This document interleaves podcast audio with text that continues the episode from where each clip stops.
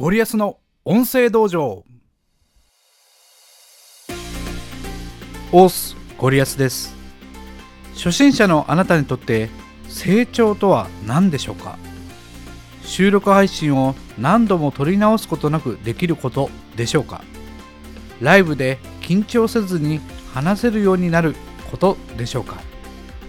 成長とは越えられない壁を越えられるようになることでもありますがもう一つの側面として変化することでもあります。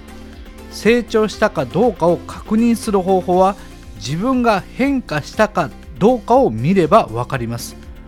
ただただ漫然と継続していても変化していなければそれは成長とは言えません。成長にはある程度の痛みが伴います。その痛みから逃げないで挑戦することそれが成長の条件なのです。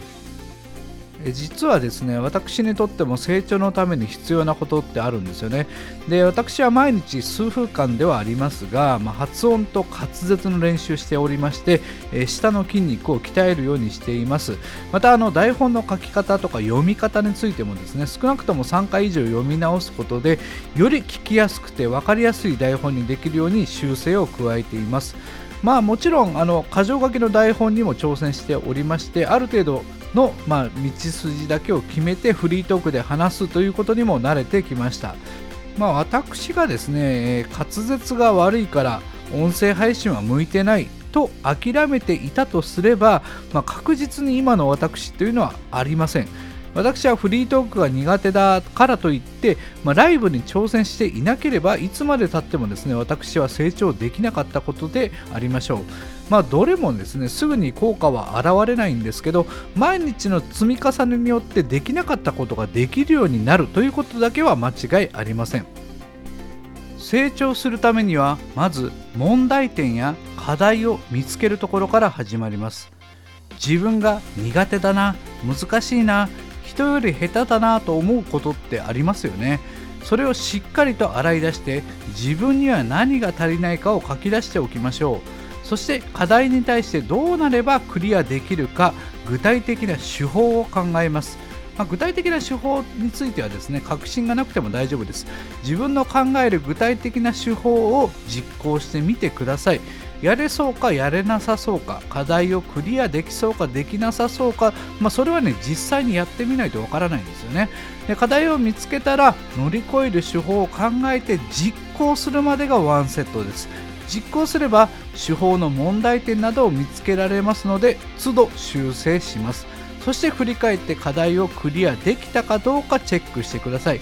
クリアに至ってなくてもあなたが変化していればそれは成長です。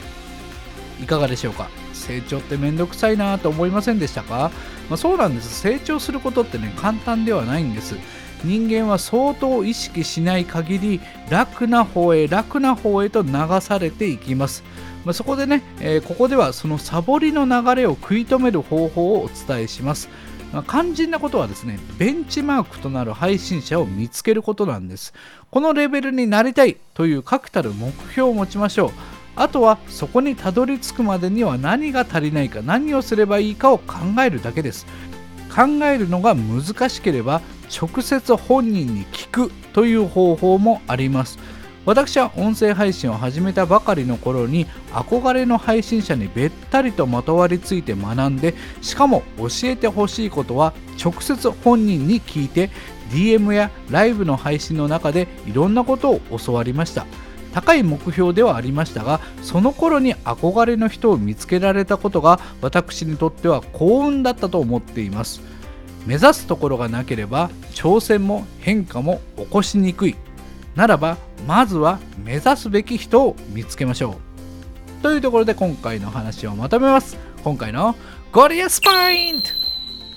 面倒くさい挑戦は誰しもやりたくないんです。ということはあなたが努力すれば人より抜きんでることができるということなんです。